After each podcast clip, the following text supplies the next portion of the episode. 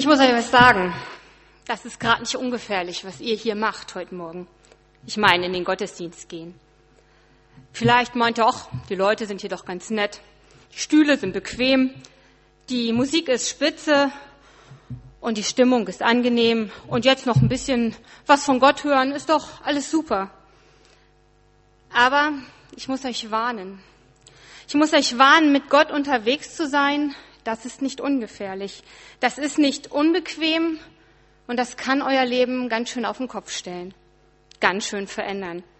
Also wer jetzt gerade meint, mir geht's gut, mein Leben ist optimal, ich bin mit mir, meinem Leben, meinem Glauben zufrieden, dem biete ich an zu gehen. Ähm, denn wenn wir den Predigtext heute Morgen ernst nehmen, dann gibt's ordentlich was zu tun. Wir müssen uns persönlich und wir müssen uns als Gemeinde hinterfragen lassen. Und so beginnt der Predigtext, wenn anscheinend keiner gehen will, wirklich mit einer steilen Frage an die Zuhörer der Feldrede von damals, aber auch an uns hier heute Morgen.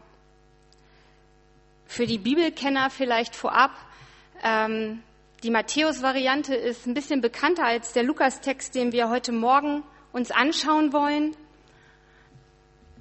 Aber ihr merkt das schon. Ich hätte jetzt gerne mal, genau, eine PowerPoint. Ich lese jetzt aus Lukas 6 die Verse 46 bis 49 aus der neuen Genfer Übersetzung. Und da geht steil los. Warum nennt ihr mich immerfort Herr, wenn ihr doch nicht tut, was ich sage? Wisst ihr, wem der gleicht, der zu mir kommt? Meine Worte hört und danach handelt? Ich will es euch sagen. Er gleicht einem Mann, der ein Haus baut und dabei tief ausschachtet und das Fundament auf felsigen Grund legt. Wenn dann Hochwasser kommt und die Flutwellen gegen das Haus schlagen, können sie es nicht erschüttern. So gut ist es gebaut. Wer aber meine Worte hört und nicht danach handelt, gleicht einem Mann, der ein Haus baut, ohne auszuschachten und ohne ein Fundament zu legen. Sobald die Flutwellen dagegen schlagen, stürzt es in sich zusammen und wird völlig zerstört. Was fragt Jesus da am Anfang? Warum nennt ihr mich immerfort Herr, wenn ihr doch nicht tut, was ich euch sage? Das ist doch mal ein Einstieg, oder? Mein erster Gedanke war so beim Lesen, so, Moment mal Gott, hallo? Es gibt da so ein bis drei Fragen, an denen knacke ich schon ziemlich lange rum. Also gerade die eine, da habe ich dich vor anderthalb Jahren schon mal um ganz konkrete Hinweise gebeten und du hast dich nicht gemeldet.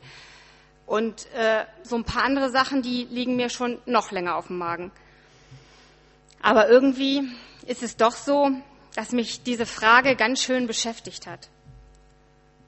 Mich auch traurig gemacht hat, weil du dich bisher nicht dazu geäußert hast. Und dann rattete es bei mir weiter. Das ist ja schon ein Vorwurf. Ein Vorwurf, dem ich mich stellen muss, dem ich mich stellen möchte. Auch wir als Gemeinde. Hören wir auf Gott? Tun wir das, was er uns sagt? Wenn ich an der Bibel arbeite, wenn ich an so einem Text arbeite wie diesem, finde ich es immer erstmal spannend zu gucken, in was für einem Kontext steht der eigentlich? Was sind da so Bibeltexte, die drumherum sind? Und ich finde, die bauen eine ganz tolle Linie. Es ist der Abschluss der sogenannten Feldrede. Das entspricht ungefähr der Bergpredigt aus dem Matthäusevangelium. Ist hier aber viel kürzer, viel kompakter und eben in der Art und Weise, wie Lukas sie geschrieben hat. Für die Zuhörer, die er damals oder die Leser, die er damals vor Augen hatte. Die Feldrede spannt ungefähr folgendem Bogen. Im ersten Abschnitt zeigt Jesus auf, wer sich glücklich schätzen darf und wer nicht. Und da erkennt man die Parallelen zu den Seligpreisungen. Und ähm, wenn man glücklich sein möchte, sind das so Dinge, die da stehen, die nicht so hip sind bei uns. Ähm, ich weiß nicht, ob ihr gerne arm seid, ob ihr gerne hungert und ob ihr gerne verfolgt werden wollt wegen eures Glaubens. Finde ich eine Riesenherausforderung. Dann folgt der Aufruf zur Feindesliebe und Grundregeln zum Verhalten anderen gegenüber. Auch ganz schön schwer, die gut zu behandeln, die nicht so nett sind zu mir oder die mir sogar Böses tun. Und dann, dann warnt Jesus vor selbstgerechten Urteilen, dass wir nicht über andere richten sollen, steht da, Und so ein ganz spannender Satz, einige kennen den bestimmt. Wie kommt es, dass du den Splitter im Auge deines Bruders siehst, aber den Balken bei dir im Auge, den nimmst du gar nicht wahr? Und dann direkt vor dem Vers, vor dem, vor dem Abschnitt, um den es heute bei uns geht, steht der Vergleich der Jünger mit einem guten Baum, der gute Früchte bringt, oder eben mit einem schlechten Baum, mit schlechten Früchten, die er hervorbringt. Also lauter Texte, die uns zeigen, wie schwierig es ist, auf Gott zu hören und nach seinem Willen zu leben. Texte, die auch von den schwierigen Seiten, von den Schattenseiten als Mensch berichten, als Mensch, der versucht, Jesus nachzufolgen. Und da im Anschluss kommt diese Frage. Ich fand das total spannend. Ähm, warum nennt ihr mich immerfort Herr, Herr, wenn ihr doch nicht tut, was ich euch sage? Und ich denke, diese Frage, die soll uns erstmal so ein bisschen dong treffen, die soll uns aufrütteln, die soll uns provozieren und vielleicht auch Widerstand in uns regen. Also bei mir hat es ja funktioniert. Ähm, denn das ist es doch eigentlich, was wir wollen. Jesus nachfolgen, so ganz, so richtig oder nicht. Jesus sagt ganz klar, was er von uns will. Das sind drei Dinge. Dass wir zu ihm kommen. Hat das geklappt? Ja. Dass wir ihm zuhören und dass wir dann von ihm im Herzen berührt handeln. Das ist eine Einheit, dass wir genau dann losziehen. Und ich fand es ganz spannend, noch mal ein bisschen in der Bibel zu stöbern und festzustellen, das ist das Gleiche, was Jesus gemacht hat, bevor er diese Rede gehalten hat. Er hat sich auf den Berg zurückgezogen mit seinem Vater, mit Gott. Er hat gebetet, hat Gott um Rat gefragt, hat sich von ihm Mut geben lassen, hat sich von ihm Wegweisung geben lassen. Und dann ist er losgegangen, ist er runtergegangen vom Berg, vom Berg zu dem, ähm, zu den Menschen und berief seine Jünger, heilte, tat Wunder und predigte eben diese bekannte Feldpredigt. Und Jesus ist ja immer klasse, ne? Der ähm, sagt einem, was ich möchte. Hier so drei Theoriepunkte. Ach, den dritten, den habe ich euch vorenthalten. Den kriegt ihr auch noch.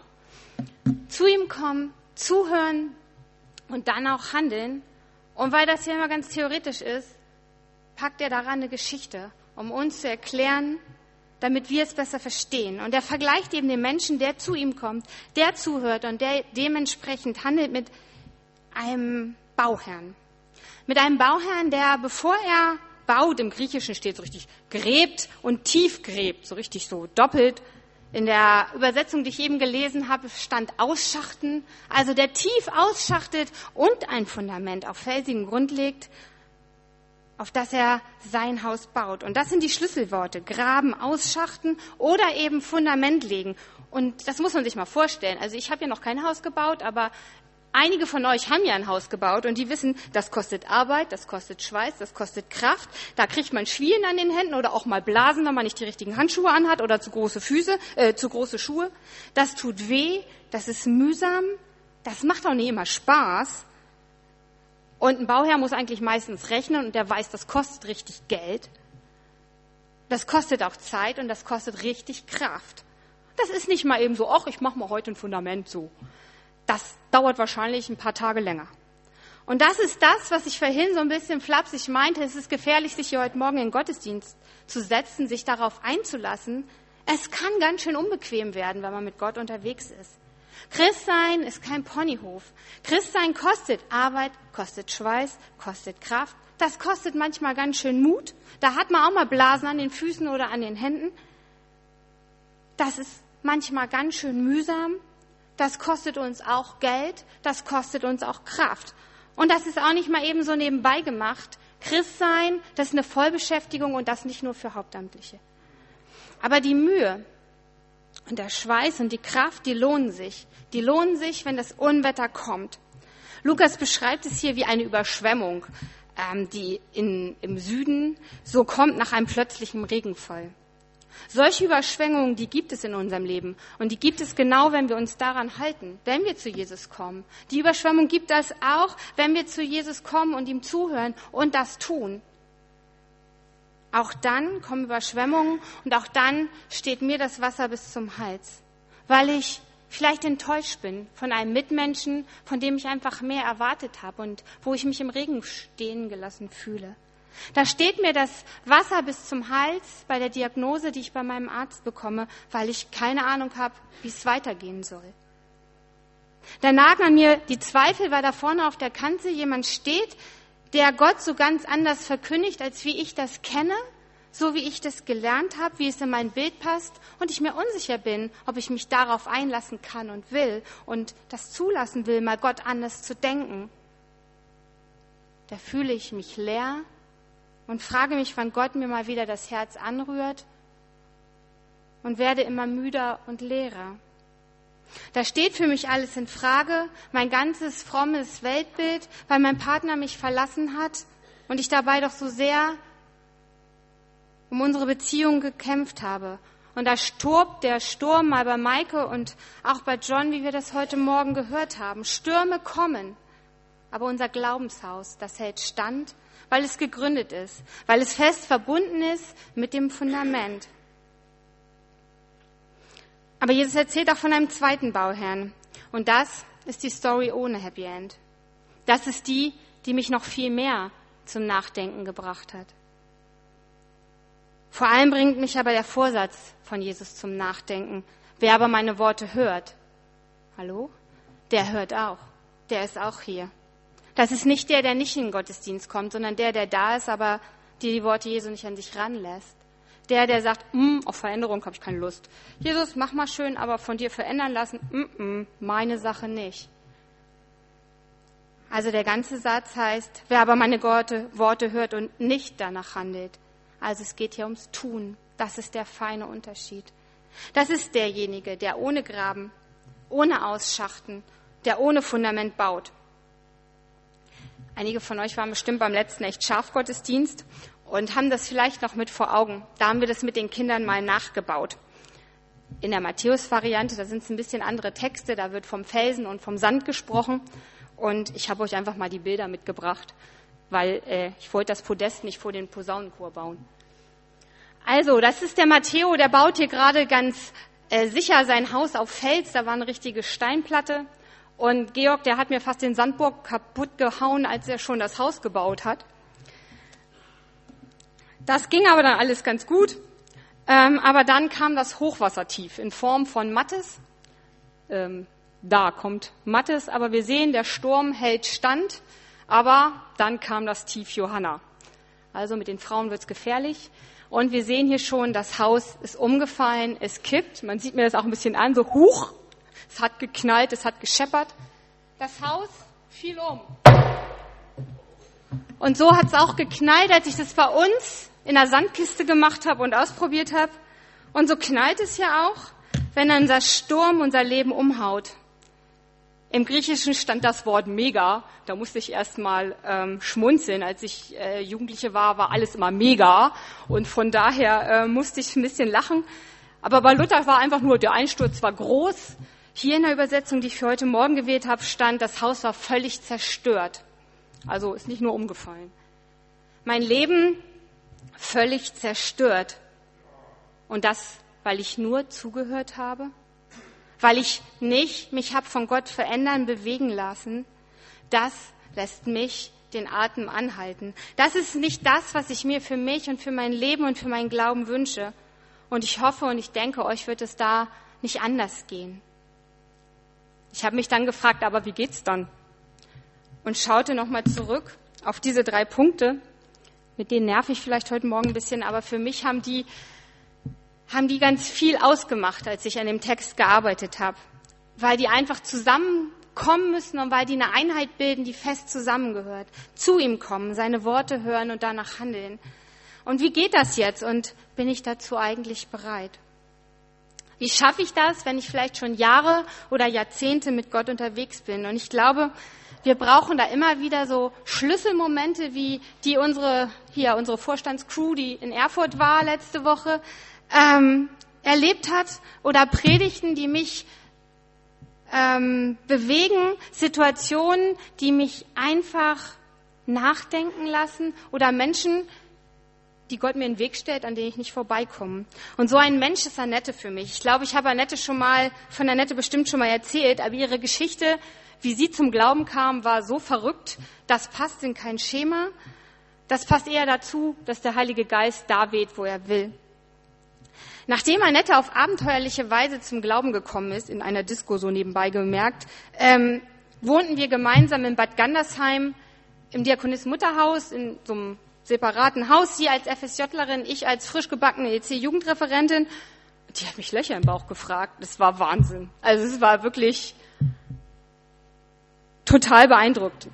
beeindruckend. Sie äh, überstürzte ihr Handeln, vertraute inbrünstig auf Jesus, fiel regelmäßig auf die Nase. Ist auch nicht so einfach, wenn man aus einem ganz anderen Kontext kommt als einem Diakonis Mutterhaus und muss damit mal klarkommen. Stand aber immer wieder auf und war für jemanden, für mich, die sich ganz gut im Christsein, in diesen Gemeinschaftsstrukturen ähm, eingerichtet hatte, auch echt eine Herausforderung, aber eine total gute Herausforderung. Ihr Elan, ihre glänzenden Augen, die steckten mich einfach wieder an. Da merkte ich so, ja, und das war genau das, warum ich meine Ausbildung gemacht habe für den hauptamtlichen Dienst. Die schenkte mir wieder Feuer ins Herzen oder anders, Gott schenkte mir wieder neues Feuer durch sie. Und ich glaube, das ist es. Wir müssen Gottes Nähe suchen, ihm zuhören, ihm, uns von ihm verändern lassen, dass wir gar nicht anders können, dass das raussprudeln muss. Wie ganz frisch bei Annette und das bei mir immer wieder neu. Und ich glaube, das muss immer wieder neu geschehen. Da kann ich mich nicht darauf aufruhen. Ich habe versucht, das mal zu zeichnen. Bitte lacht nicht zu laut. Also das bin ich. Ich habe extra einen Rock angezogen, damit das passt. Ähm, könnt ihr euch was drauf einbilden. Also das bin ich. Und ähm, das Dreieck, das ist Gott. Gott wird oft als Dreieck dargestellt, als Einheit Vater, Sohn und Heiliger Geist. Und wenn ich zu ihm komme, wendet er sich mir zu. Und je mehr ich ihm vertraue, je mehr da was passiert, desto mehr verändert er mein Herz. François Bouvon spricht in seinem Kommentar von der Metanoia, das ist griechisch und heißt Buße, von der Sinnesänderung, von der Reue. Das sind eigentlich Schlüsselmomente, die ich eben meinte, so ganz besondere Gänsehautmomente, die mir ganz tief ins Herz gehen. Und je tiefer unser Glaube in ihr, an ihn, in unser Herz erneuert hat, desto entscheidender verändert sich unser Leben unser Handeln und unser Tun. So wurde von einer relativ braven EC-Jugendlichen eine Evangelistin, die sich traut, eine ganze Halle auch mal schräge Fragen zu fragen und zu sagen, hey, bezieht Position zu Gott. Aber die, bei dieser einen Entscheidung, die, ich habe eben mal gerechnet, es sind schon 17 Jahre her, als ich entschieden habe, dass ich ins Joanneum gehe, da darf es nicht bleiben, darauf kann ich mich nicht ausruhen. Ich muss immer wieder zurück zu Gott, immer wieder neu auf ihn hören und immer wieder neu diese Berufung, die er mir gibt, leben. Das ist nicht immer Gemeinde-Mainstream, das ist nicht immer gemeinschaftskonform und das stellt mich und mein Leben auch immer wieder neu in Frage. Das heißt auch immer wieder, dass ich mich neu aufmachen muss, dass ich mich neu hinterfragen muss, dass ich auch Gemeinde neu denken muss. Auch nach zehn Jahren wieder eine Menge Veränderungen vielleicht zu wagen. Ein Schritt war für mich und einige andere hat Christina ja schon erzählt, letzten Freitag, dieser Gebetsspaziergang. Für mich ist schon länger ein Gefühl, dass wir als Gemeinschaft hier in Barmstedt ganz neu auf Gott hören müssen, um danach dahin zu gehen, was er im Kopf hat und nicht wir. Ich habe da schon lange geschwommen, ich schwimme auch immer noch und ich weiß noch nicht, wo es dahin geht. Aber ich finde, es tut total gut, wieder Gemeinde zu träumen und einfach Ideen zu spinnen. Und das eine war vielleicht auch genau das, warum mich an den Bibeltagen diese Idee von Thorsten so angesprochen hat, von Thorsten Rieveseel, beten durch Barmstedt gehen, beten durch unsere Stadt zu gehen, ohne ein Konzept in der Tasche, ohne ein Ziel, wo ich weiß, wo ich raus, also wo, wo ich überhaupt lang gehe, sondern mit Gottes Augen versuchen, unsere Stadt anzuschauen, mir von ihm die Augen öffnen zu lassen für Menschen, für Orte, für Häuser, für Situationen, von denen ich überhaupt keine Ahnung habe oder sie mit ganz anderen Augen zu sehen. Ich bin total gespannt, was noch passiert, weil wir haben einfach Freitag alle gemerkt, die Zeit hat nicht gereicht mit Ute Cordes und Christina Lehmann habe ich mich ja schon vorher getroffen, um das vorzubereiten und irgendwie war voll die kribbelige Aufbruchsstimmung bei uns am Küchentisch und das war irgendwie, das war schön.